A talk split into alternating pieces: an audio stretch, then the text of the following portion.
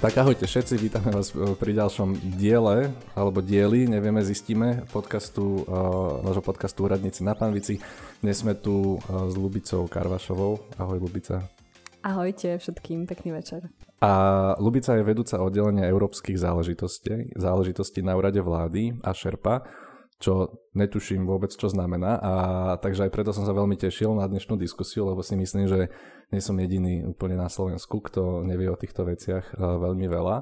A takže myslím, že sa dozvieme, dozvieme veľa nového a budeme sa určite pýtať na to, ako eh, to funguje v, eh, v pozadí európskych samitov, ako, ako tie veci reálne vyzerajú, možno aj za tým, čo len vidíme v televízii, ako Slovensko funguje v európskych inštitúciách a podobne. Takže čakáme veľa drbov a naši posluchači chcú drámu, emócie, intrigy. Vieš nám to poskytnúť, Lubica? No, budem sa snažiť, Posnažiš aj keď uh, musím povedať, že veľa z tých zážitkov bohužiaľ nie je publikovateľných uh, v súčasnej taká dobe. diplomatická odpoveď, ako sme očakávali. Ale aspoň vieme, ale, na čom ale sme... chcem napísať memoáre určite, keď uh, raz skončím pracovne a nebudem mať už čo robiť na dôchodku, tak uh, určite to všetko veľmi rada spíšem a vám to aj venujem. Ó, oh, super, tak to sa budeme tešiť. Uvidíme, čo sa nám podarí uh, vyťahnuť aj ešte, kým si neskončila. Dobre, ja dám ešte také rýchle intro k tebe, aby, aby všetci mali uh, k tomu nejaký ďalší kontext. Ty si teda vyštudovala medzinárodné vzťahy na ekonomickej univerzite a následne európske záležitosti na univerzite Paríž Sorbonne. A potom si sa vlastne rovno vrátila na Slovensko, kde si pracovala na ministerstve zahraničných vecí 4 roky. Následne si sa presunula do Bruselu, kde si ale stále pracovala pre slovenskú inštitúciu, teda reprezentácia Slovenskej republiky pri EÚ. A potom po 4 rokoch si sa opäť vrátila na ministerstvo zahraničných vecí, odkiaľ si vlastne presunula tú agendu na úrad vlády, akoby priamo pod premiéra. A kde robíš teda to, čo robíš aktuálne a čo nás bude zaujímať. Martin spomenul v tom úvode také záhadné slovíčko, že šerpa. To je oficiálny, dá sa povedať, že titul tvojej pozície.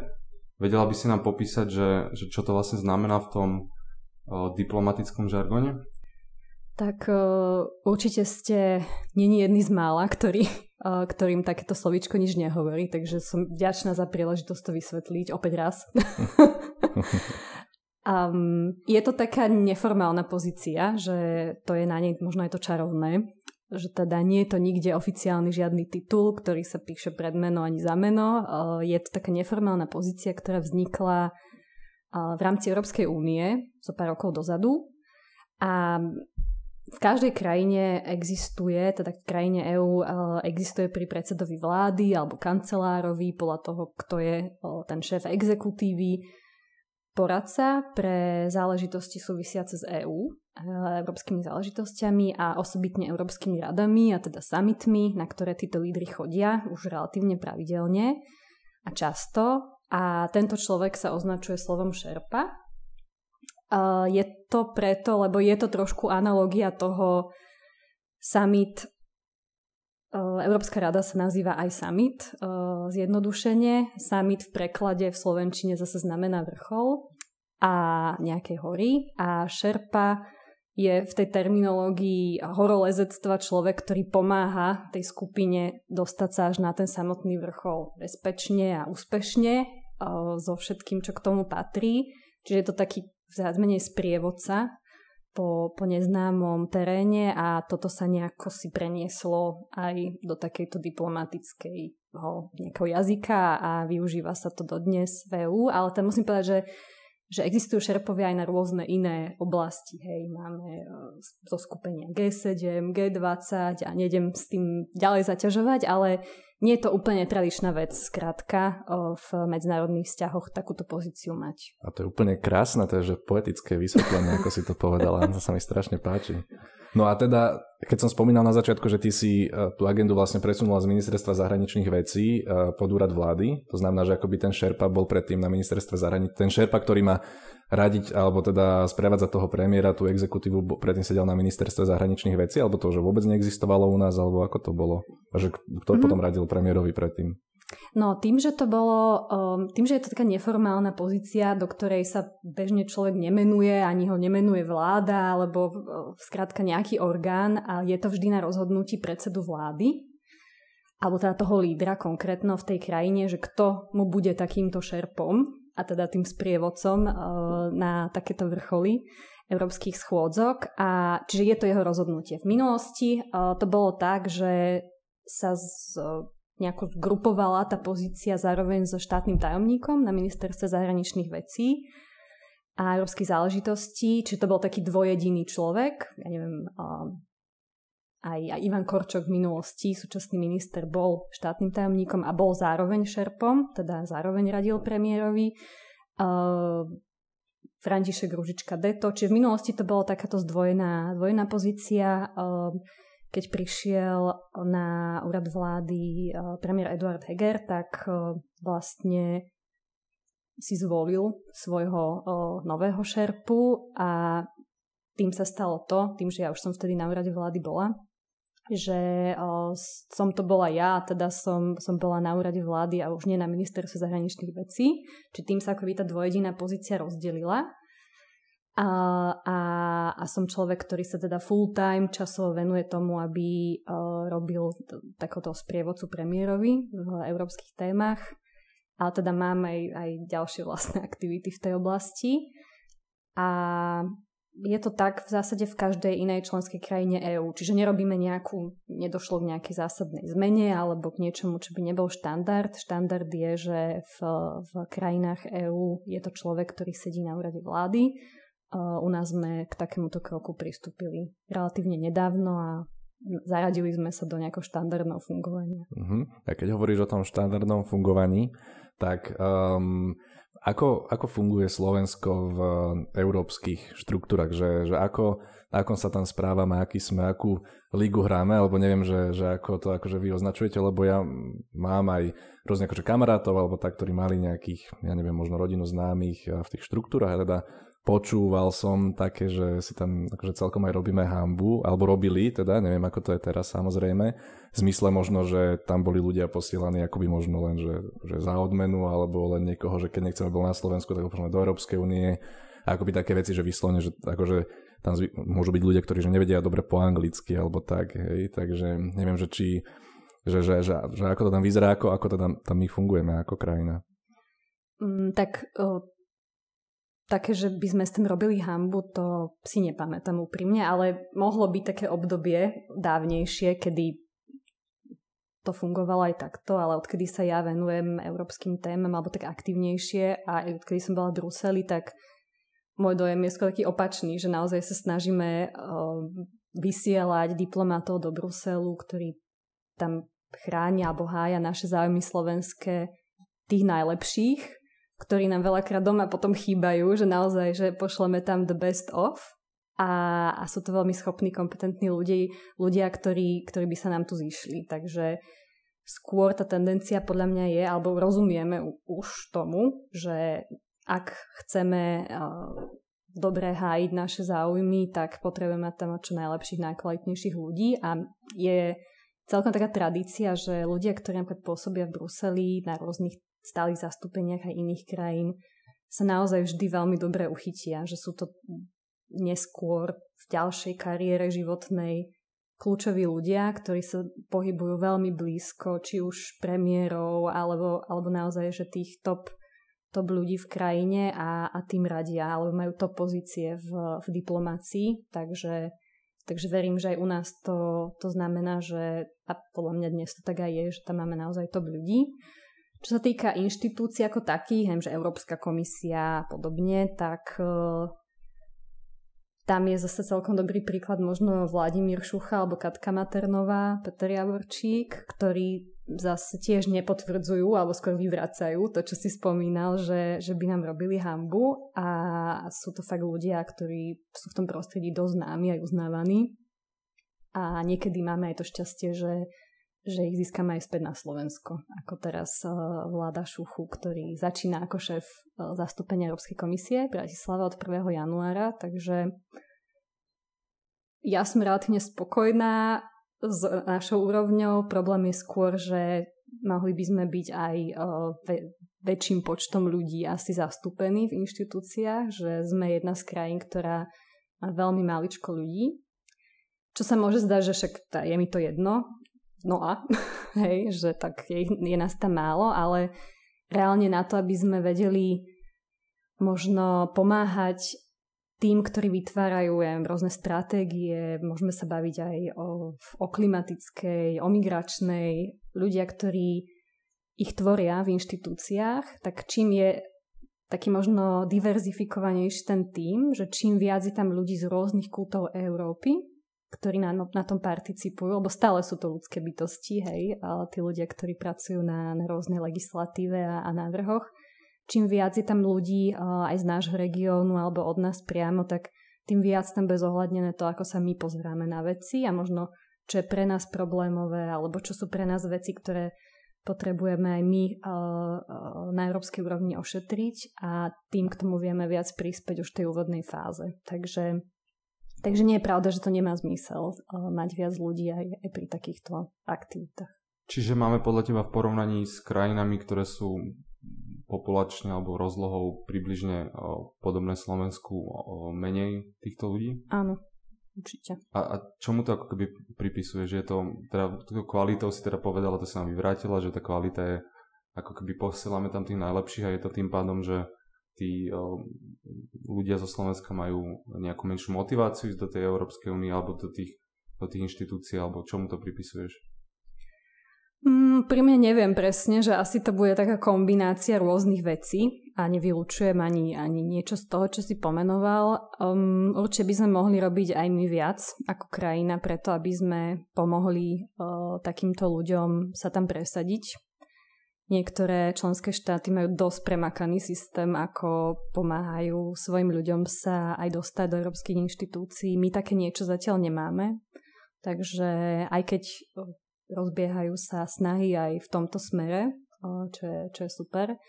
Takže verím, že takéto niečo by nám určite pomohlo tým, tých ľudí nasmerovať, lepšie ich pripraviť aj na, na konkurzy, na výberka, lebo ono to nefunguje tak, hej, že niekoho poznáte a umiestnite ho zrazu do nejakej inštitúcie, lebo je to váš kamarát, ale sú tam dosť, dosť tvrdé výbery a o, treba sa nevedieť dobre pripraviť. Takže niekto, kto s tým má skúsenosť a vie s tým pomôcť, tak by bol určite užitočný pre takýchto ľudí.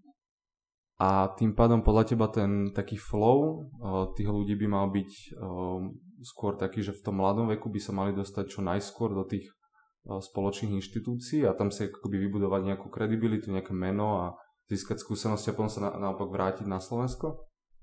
Uh, určite aj to.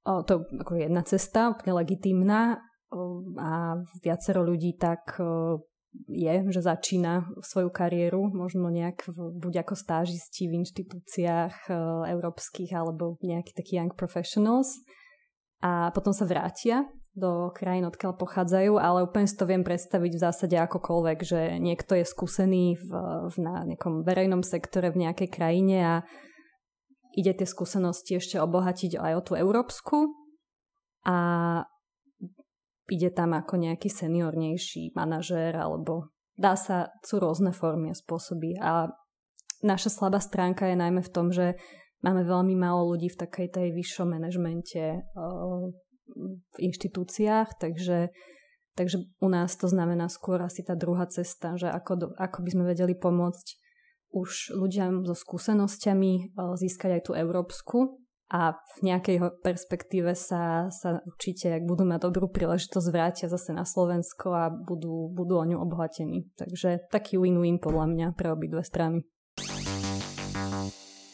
Ty si spomínala um, Eduarda Hegera ako premiéra, pod ktorým teda pracuješ, lebo si na úrade vlády, ale ak dobre viem, tak ty si tam prechádzala ešte pod, za Igora Matoviča. A um, aké, aké to bolo vtedy ten prechod a ako sa ti pracovalo s Igorom Matovičom? To je určite tvoja najobľúbenejšia otázka, na ktorú najradšej odpovedáš a ktorú sa ťa určite nikto nepýta. Ale tiež som chcela povedať, že toto otázku dostávam dosť často, aj verejne, aj neverejne. Ja som v prvom rade, takže tak zaujímavosť, vďačná za to, že, že Igor Matovič bol ten, ktorý mi dal tú príležitosť návrat vlády ísť a ísť s tou agendou a s tou ambíciou, ktorú som mala. A to je naozaj, že že pomôcť uh, aj úradu vlády vybudovať uh, si európsky unit, také oddelenie. A, a zaradiť sa nejak do takého štandardného fungovania toho, ako to už dlho je v iných krajinách a, a to bolo najmä vďaka tomu, že on s tým súhlasil a, a že sa s tým stotožnil. Takže mne sa s ním úprimne pracovalo dobre, že nemala som s ním nikdy nejaký že konflikt, ani sme sa nehádali. Možno... Dal, na, dal na tvoje rady a tak, hej?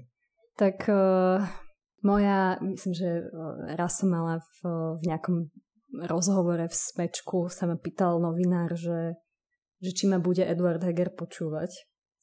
A ja som na to vtedy odpovedala, že to je taký základný predpoklad mojej práce a pôsobenia na úrade vlády, na čo sa strhla nejaká taká negatívna spätná väzba, že, že, že čo ma má čo premiér počúvať, že či je môj žiak. Nešlo to teda od premiéra, ale, ale od nejakých iných ľudí.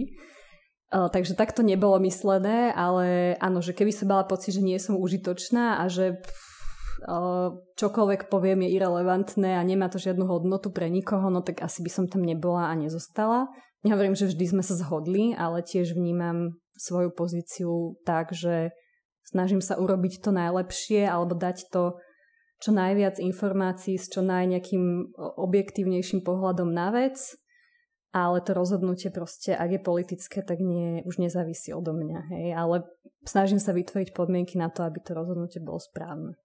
Toto, čo si aj hovorila, možno súvisí s ďalšou otázkou, ktorú som mal a to bol teda príbeh, keď sa vrátime trošku dozadu v čase, keď bola asi, asi prvá vlna pandémie, keď sa vlastne začínalo rokovať o, o vakcínach a podobne. A ty si teda vtedy v tom mala celkom ústrednú úlohu, teda v tom, keď sme zistili, že budeme mať málo vakcín od Pfizeru a ty si teda rokovala o tom, aby nám tie iné štáty pridelili alebo teda pustili ich trošku viac.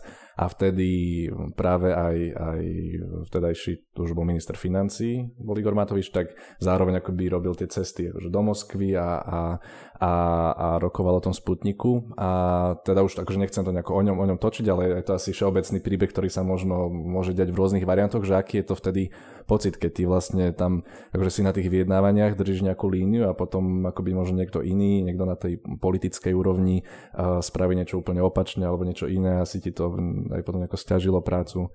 Tak um, ja som že aj na vlády prišla s tým, že moja úloha, ja som ju tak vnímala, aj som ju tak opakovane komunikovala, je proste strážiť to, aby sme boli proeurópsky a mali takéto jasné nastavenie a to som robila od začiatku až do konca, až do dnes. To, že Igor Matovič uh, sa rozhodol v čase, kedy akože objektívne nedostatok vakcín bol, že tým riešením môže byť do nejakej miery vakcína Sputnik.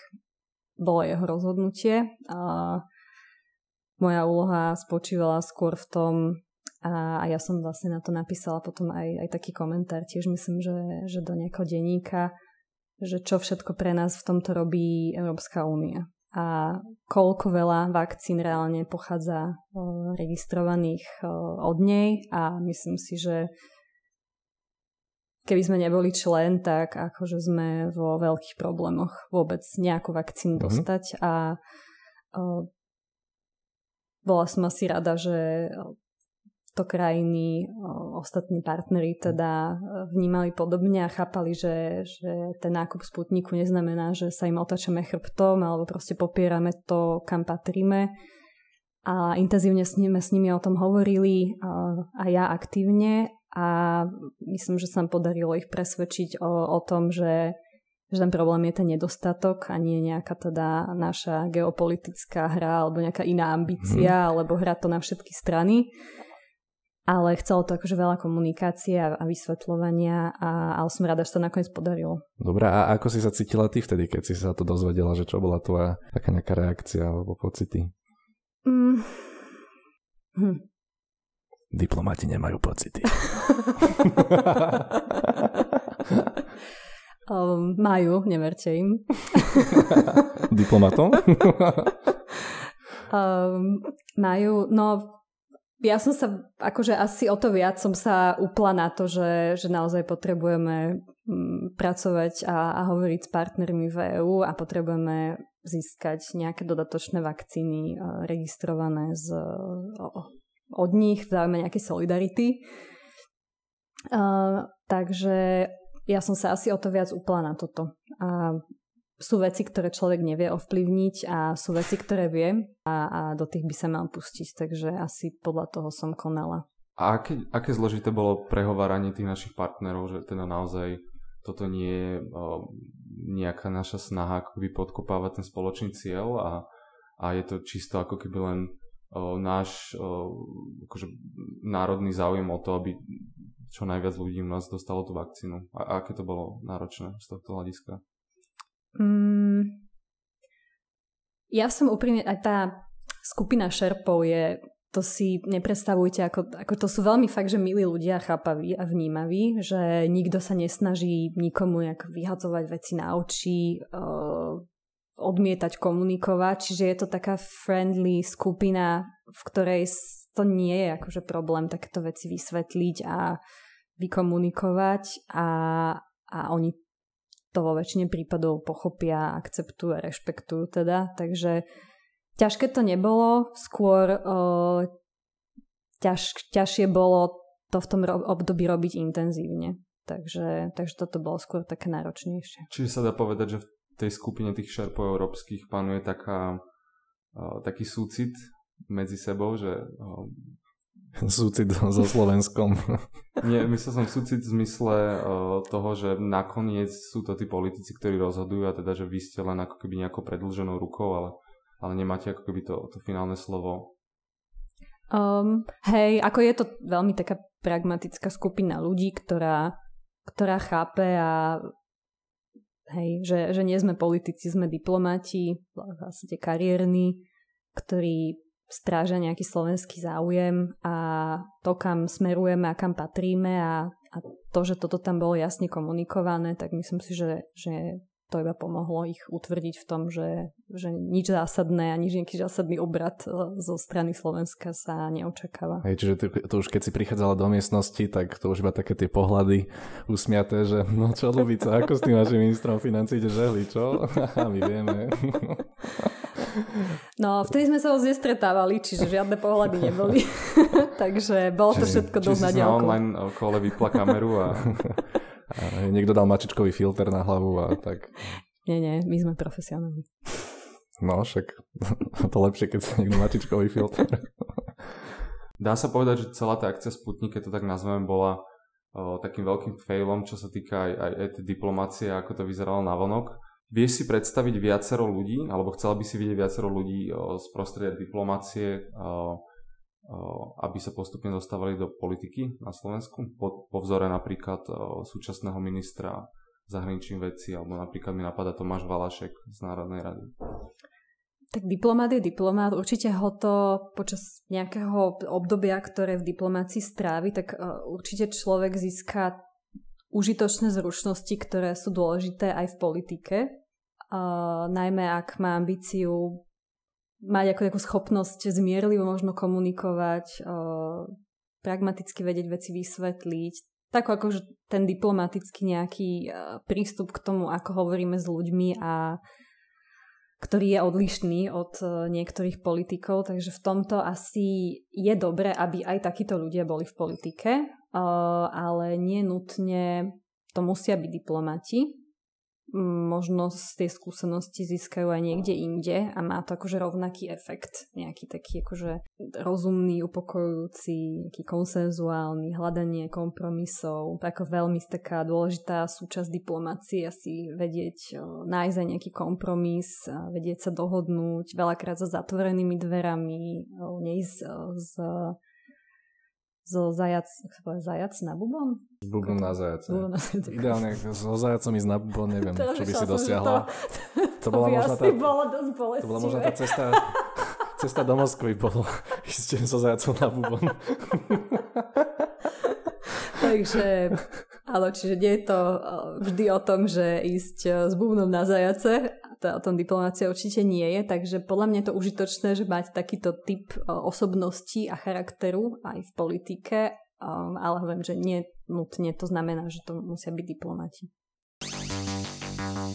Mňa by zaujímali, Lubica, nejaké tie drby z Bruselu, že, že človek to vidí na tých videách alebo teda na internete, v televízii a je to vždy také načančané, velice vlajočky sú dokonalo pozohýbané, všetci sú akože strašne mm, mm, majú tie prejavy a tak ďalej, ale a to asi nie je úplne, že kde sa tie reálne dohody rodia tak, že asi je to v nejakých tých akože medziludských vzťahoch tých lídrov, že nie je asi, že to, že je niekto premiér asi nestačí len samo o sebe, že môže mať veľa kamarátov medzi tými premiérmi, môže ich mať málo. Moje obľúbené video je Donald Trump, ako odstrčil toho premiéra Čiernej hory, myslím, keď chcel byť vpredu na tej fotke, že to sú asi všetko akože veci, na ktorých tak záleží, tak neviem, že ako to tam tak reálne vyzerá, alebo máš možno aj taký nejaký akože hľad do toho, že, že, že ako to funguje, alebo nejakú vtipnú story odtiaľ. No určite je to tak, že už keď sa, keď aj z, môjho pôsobenia v Bruseli, keď sa niečo negociovalo priamo na nejakom zasadnutí, tak to bolo zle, to už bolo neskoro, že ideálny scenár bol, že to bolo všetko preddohodnuté, uh, mali sme za sebou rôzne, neviem, že stretnutia v menších skupinkách, vo väčších skupinkách, s inštitúciami podobne. A, a už sme išli na nejaké rokovanie, kde bola celá EU27 s nejakým návrhom dohody a nie, že sme to tam, ja neviem, že rozbalili a začali sa o tom baviť všetci 27. Takže strašne veľa vecí sa robí v behind the scenes a trošku z toho vlastne vychádza aj tá, tá pozícia tých šerpov, ktorí sú takí tí ľudia v úzadí viacej, ktorí uh, veľakrát to odmakajú, hej, a, ale nie je to o tom, že oni majú byť uh, na nejakom výslní alebo nejaké celebrity, alebo oznamujú uh, nejaké skvelé dohody, ktoré sa podarili na nejakej uh, tlačovke a podobne. Čiže um, takže určite je to ideálne v tom... No a čo ste sa pýtali? To som sa pýtal.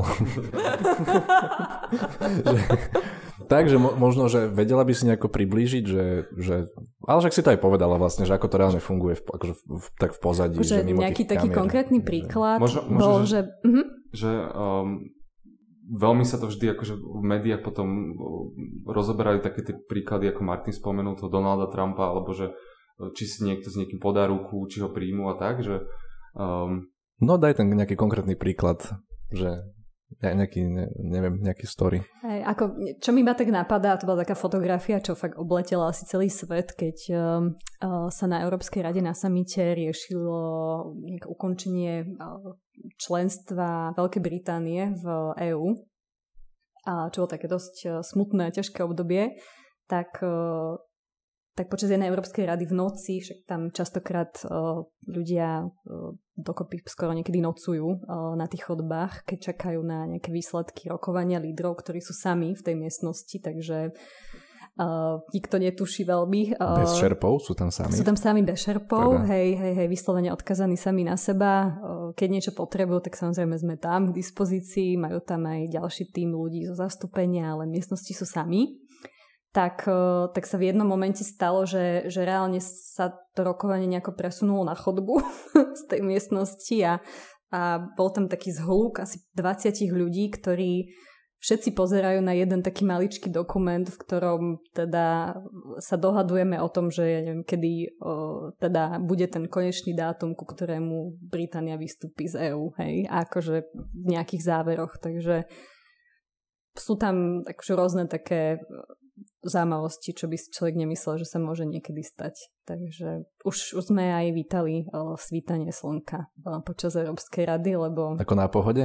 Všetci v premiéry v prvej rade, šerpovia druhej. Uh. tak nejak, tak nejak, lebo sa tie rokovania natiahli až do rana, takže chce to byť celkom taký kondične zdatný. A tým pádom vy spolu trávite dosť veľa času. Vytvorila si si aj nejaké také, že, že úplne úprimné, blízke priateľstva s niektorými tvojimi šerpami z tých ostatných členských krajín? Alebo je to čisto také, že prebehne tam nejaký krátky small talk na začiatku, na konci a je to také priateľské atmosfére, ale nedostanete sa ako keby hlbšie potom? Mm, určite je to ako ja som to prirovnala k nejakej triede na strednej škole, že sú tam aj fajn ľudia, s ktorými si človek hneď sadne, ktorí sú také priateľskí, ja viem, že hodnotovo nastavení podobne. Takže mám, mám aj priateľov, a teda medzi šerpami aj teda z bývalých pozícií Bruseli. A potom sú tam ľudia, ktorí to vnímajú viac profesionálne, že ja neviem, takí tí, čo sa skôr fakt len učia a s, s ďalšími spolužiakmi sa až tak nebavia. Uh, ale akože zase robia, si, majú dobré výsledky a robia dobrú prácu. Uh, takže je také veľmi rôznorodé. Ja som taký dosť neformálny človek, ktorý že je profesionál, ale zároveň akože nie je uh, nejaký ľadový medveď, takže ak uh, vieme mať spolu akože nejaký priateľský vzťah, tak, uh, tak veľmi rada. Takže myslím si, že je to aj o tom a viem, že v takýchto situáciách človek tým, že spolu trávi toľko času, tak, tak vždy je tam na to priestor. Na Slovensku, povedzme, keď sa rozprávame o teda, obyvateľoch, tak asi neviem, asi nie úplne tá najproeurópskejšia krajina zo všetkých. Um, a teda je, býva to, alebo politici to častokrát stávajú ako do tej kontroverznej polohy vôbec ako EU samo o sebe, diktát z Bruselu a podobne, čiže dá sa asi povedať, že veľa ľudí tým možno až tak uh, opovrhuje alebo že to hejtuje. Aký je to pre teba pocit, keď vlastne toto je to, čomu sa venuješ, to je akože celá tvoja kariéra a potom vlastne možno, že veľmi veľká skupina ľudí v tejto aj vlastnej krajine, to je akoby niečo, čo že považujú za zlé, že ako sa s tým ty vyrovnávaš. Tak stále si myslím, že väčšina ľudí je proeurópska na Slovensku a to mi dodáva nádej, že to môže byť ešte lepšie.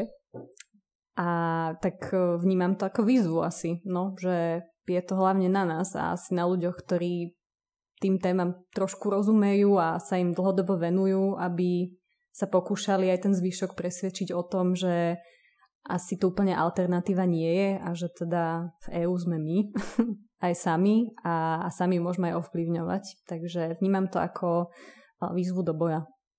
No a keď hovoríš o tom presviečaní, tak ako by si presvedčila nejakú babičku alebo teda kohokoľvek, kto je možno niekde v strede Slovenska, do zahraničia necestuje, roaming nevyužíva, nevolá a naozaj, že žije možno ten, naozaj taký ten veľmi lokálny život, že ako by si takému človeku vysvetlila dôležitosť Európskej únie pre Slovensko a že pre, prečo by to mal podporovať? Tak podľa mňa babička má nejaké deti, asi, vnúčata. Zostali v dedine. no, takže určite je veľa takých rodín, hej, že...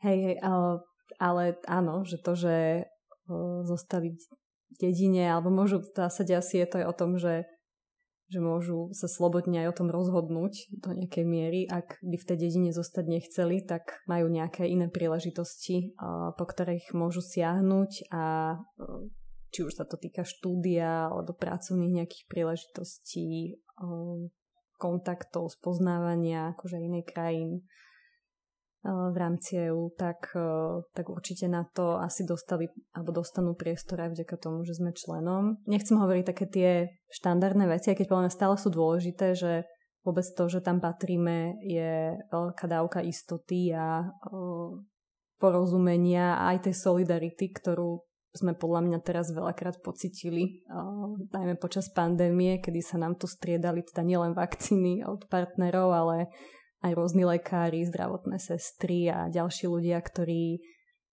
z iných krajín pomáhali Slovensku zvládať pandémiu, keď sme mali ťažkú vlnu.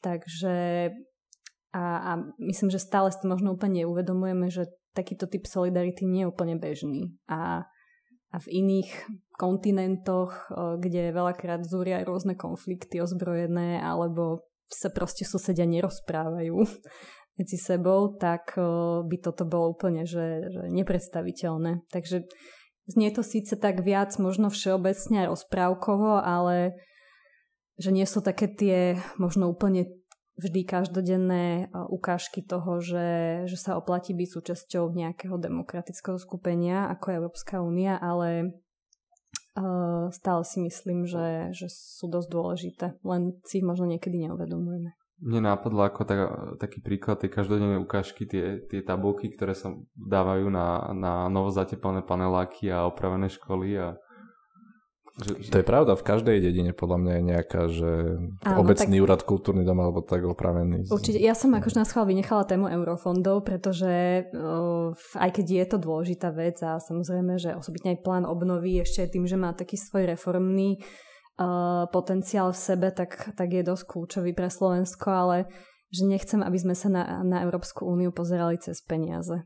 Že Myslím si, že je to o, o veľa väčších veciach a myslím si, že nám to dáva oveľa viac ako len to, že, že máme z toho peniaze a opravené cesty. Aj keď rozumiem, že je to pre veľa ľudí v tých regiónoch a mestách veľmi dôležité a, a určite nám to pomáha. Dria väčšina verejných výdavkov je naozaj z, z eurofondov, ale, ale nechcem tento narratív šíriť. Bavme sa o tom, že vďaka EÚ naozaj máme o, priestor a máme k dispozícii trendy, stratégie, nejaké klimatické ciele, zelené, ktoré ideme spoločne dosahovať. Akože nebyť, nebyť EÚ, tak, tak neviem úprimne, že, že, že s kým by sme pachtovali, alebo že, že s kým by sme sa zhodli na tom, že, že ako ideme reagovať na nejaké nové výzvy, ktoré nás čakajú, vrátane. Palili uhlie ešte to všade.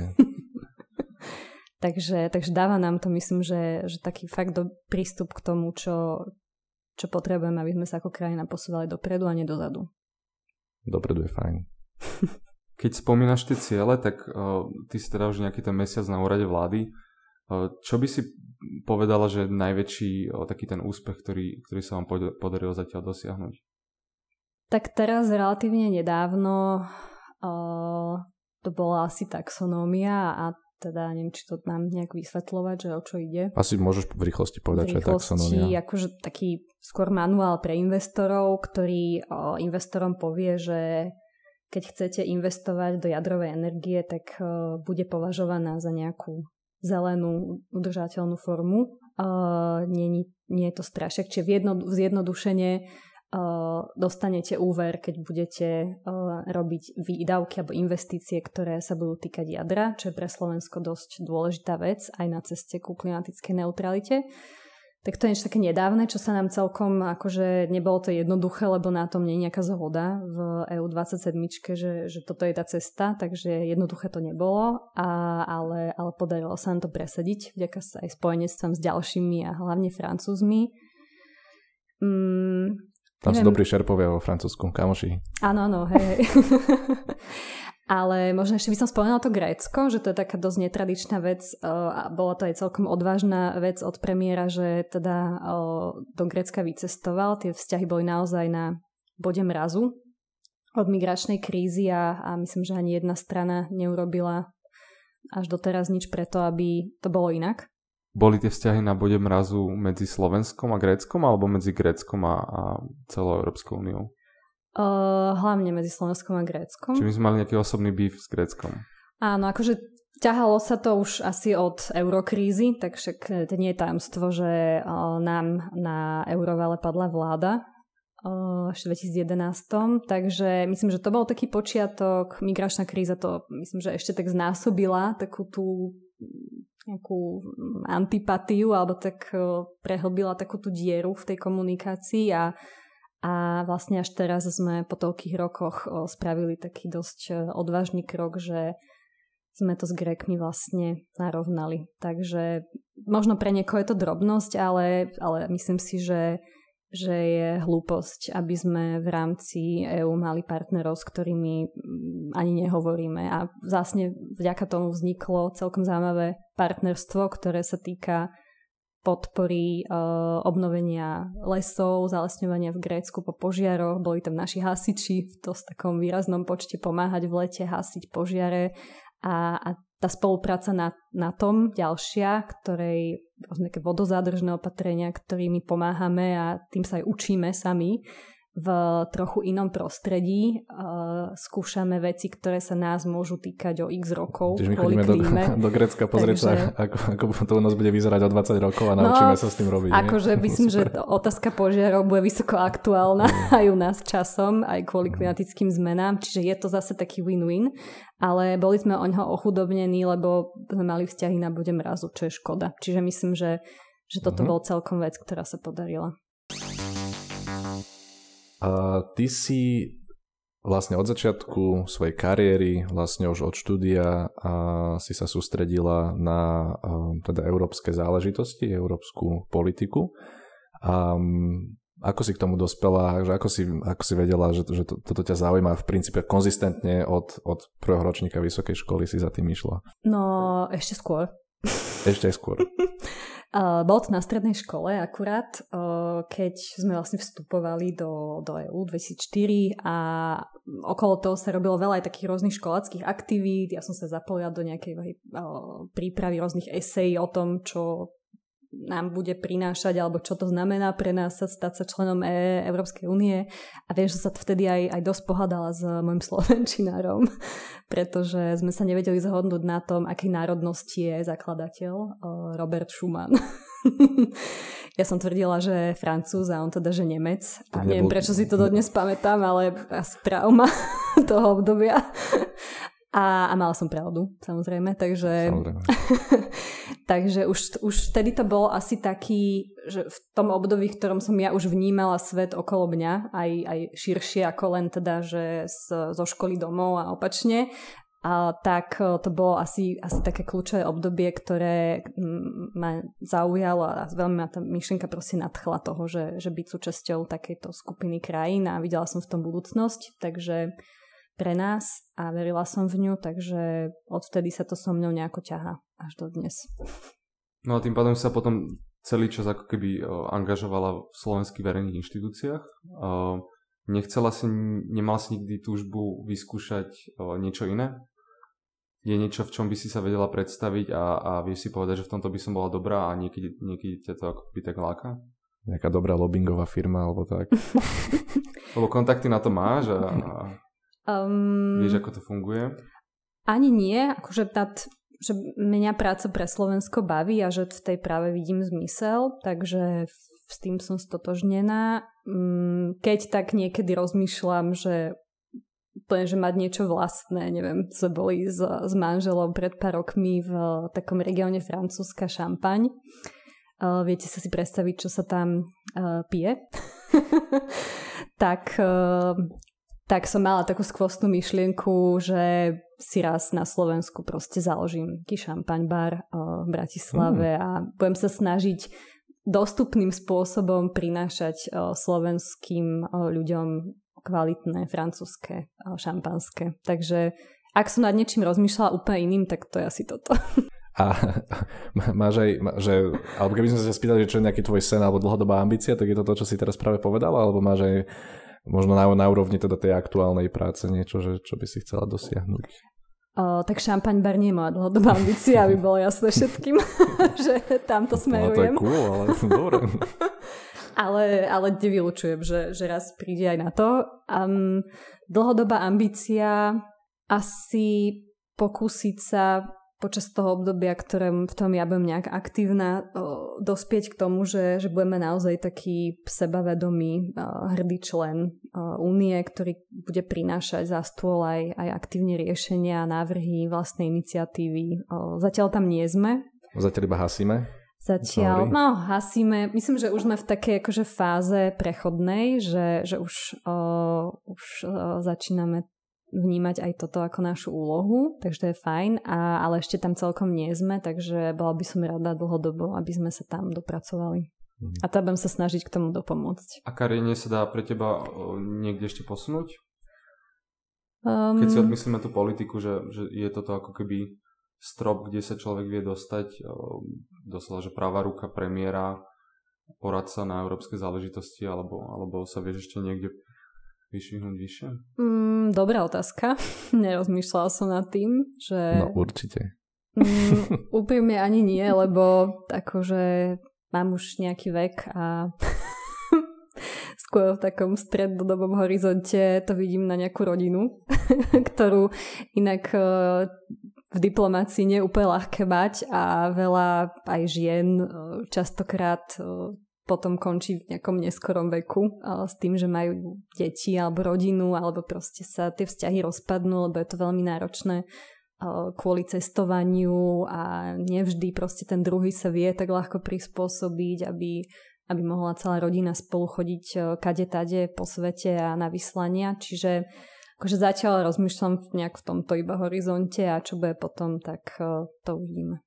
Je pre teba dôležité, akých politikov zastupuješ? Pýtam sa možno, lebo ľudia z diplomácie sú často označovaní za takých žoldnierov, že pracujú pre, pre kadekoho, hoci kto príde, tak samozrejme, že hája tú krajinu a, a tie národné záujmy, ale je pre teba toto ako keby nejaký dôležitý faktor, že kto je ten politik na, na tebo, ktorému pomáhaš? Mm, tak diplomácie, to ak si správne uviedol, že, že nie je to o tom presne, že zastupujem nejakých politikov, že vždy je to o tom, že zastupuješ krajinu, aj to ma na tej práci láka, asi preto robím to, čo robím, alebo to tak vnímam. Za žoldnierov by som diplomatov nenazývala, potom, čo sa týka naozaj nejakého poradcovania alebo byť poradcom premiéra, že áno, že to už je relatívne blízka pozícia a, a ja teda určite mám nejaké limity, že s kým je človek schopný pracovať a musíte si aj hodnotovo, aj osobnostne sadnúť, takže v tomto to sa nedá si úplne tak, že cez šablónu vnímať. Ale, ale určite si myslím, že diplomati sú žoldnieri. A tvoj starý otec je Imrich Karvaš, ktorý bol guvernér Národnej banky slovenskej počas druhej svetovej vojny a teda je známe, že vlastne zo svojej pozície podporoval Slovenské národné povstanie a rôzne akoby takéto ďalšie uh, aktivity a potom bol vlastne väznený aj, aj gestapom, aj, aj komunistami, a čiže trpel akoby za, za, za aj, aj, aj predtým, aj potom. Má na teba nejaký vplyv toto vlastne dedičstvo, ktoré, ktoré takto máš e, z rodiny? Viem, že si tam v nejakom rozhovore si ho vlastne spomínala, alebo že, že, že vnímaš to nejako v tom, čo, čo robíš? Uh, určite áno. Aj to vlastne niekde nedávno spomínala, že teda ja som sa so starým otcom nikdy nestretla, teda, mm-hmm. lebo zomrel v 81. teda skôr ako som sa ja narodila, ale teda našťastie zanechal po sebe dosť veľa uh, veci. vrátanie nejakých rôznych kníh a rozprávania z rodiny, ktoré, cez ktoré som, nehovorím, že ho poznám a možno si ho niekedy aj idealizujem, ale, ale to, čo má za sebou a, a to, čo urobil pre Slovensko, ako tým, reálne to bol vždy ten prvý najhodnotnejší cieľ, ktorému bol ochotný podrobiť o, vlastne aj sám seba a ísť aj do veľkého rizika a, a vždy stál len tak akože pevne nohami na zemi a vždy sa snažil robiť to, čo je správne, bez ohľadu na to, čo to bude znamenať a v tom období to teda znamenalo to, že bol uh, dosť veľa prenasledovaný aj teda jedným aj druhým režimom. Uh, takže je mi to blízke v tom, že, že vnímam sa vnímam svet rovnako ako on, že teda a mám rovnakú ambíciu teda snažiť sa, sa robiť správne veci, správne rozhodnutia, prispievať k ním a, a mať tam proste uprostred toho Slovensko, ktoré sa človek nejak snaží starať. Takže to som si asi od neho zobrala a tým sa nejako riadím. Tak to je super, no sa tešíme. a ja Gr- sa teším. Grilovanie, rýchle otázky a rýchle odpovede. Verejné inštitúcie alebo súkromný sektor? Uh, verejné inštitúcie. Na to som už odpovedala, nie? Áno, v princípe. Ale vieš, kontrolujeme, že či si dávala pozor. Som konzistentná. Snažím sa byť konzistentná vo svojom živote. Smerovanie EÚ. Nadnárodný superštát alebo skôr menej integrácia a silnejšie lokálne štáty? Ťažká otázka. Myslím si, že, že obidve sú to extrémy. Uh, aj jedno, aj druhé nie, hej, nie, ja v tomto úplne extrémista nie som. Ani v jednej, ani v druhej, v druhej voľbe, takže skôr to cítim tak niekde medzi. Proti súčasnému stavu? Že skôr to posúvať väčšou integráciou? Určite áno. Uh-huh. A realisticky? Realistické. Či je to realistické? Keď sa pozrieš na ten vývoj realisticky, ako sa na to pozeráš? Teda tá väčšia integrácia, ako by tvoj nejaký taký pocit, že teda by sa to malo uberať, ale tak akože keď si pozriem príkladem, že pandémie, hej, tak napríklad veľa vecí, vrátane teda nákupu vakcín a podobne, akože to sa možno nezdá, že sú to do nejakej miery také in- integračné prvky, ktoré ale boli dosť vitálne aj pre Slovensko, takže sú oblasti, v ktorých podľa mňa skôr sa ukazuje, že áno, že potrebujeme sa viac integrovať a že nám to prináša väčšiu priadnu hodnotu, ale poviem, že nie nutne je to taká šablóna, že komplet všetko treba vnímať rovnako, že vždy je to asi od prípadu k prípadu, že kde to dáva zmysel a, kde, kde to možno vieme robiť lepšie na národnej úrovni. Cítiš sa ako Slovenka alebo ako Európanka? Aj, aj. A cítiš sa jedno viac? Uh, viac Slovenka. Chcela by si byť radšej predsedkyňou Európskej komisie alebo premiérkou Slovenska?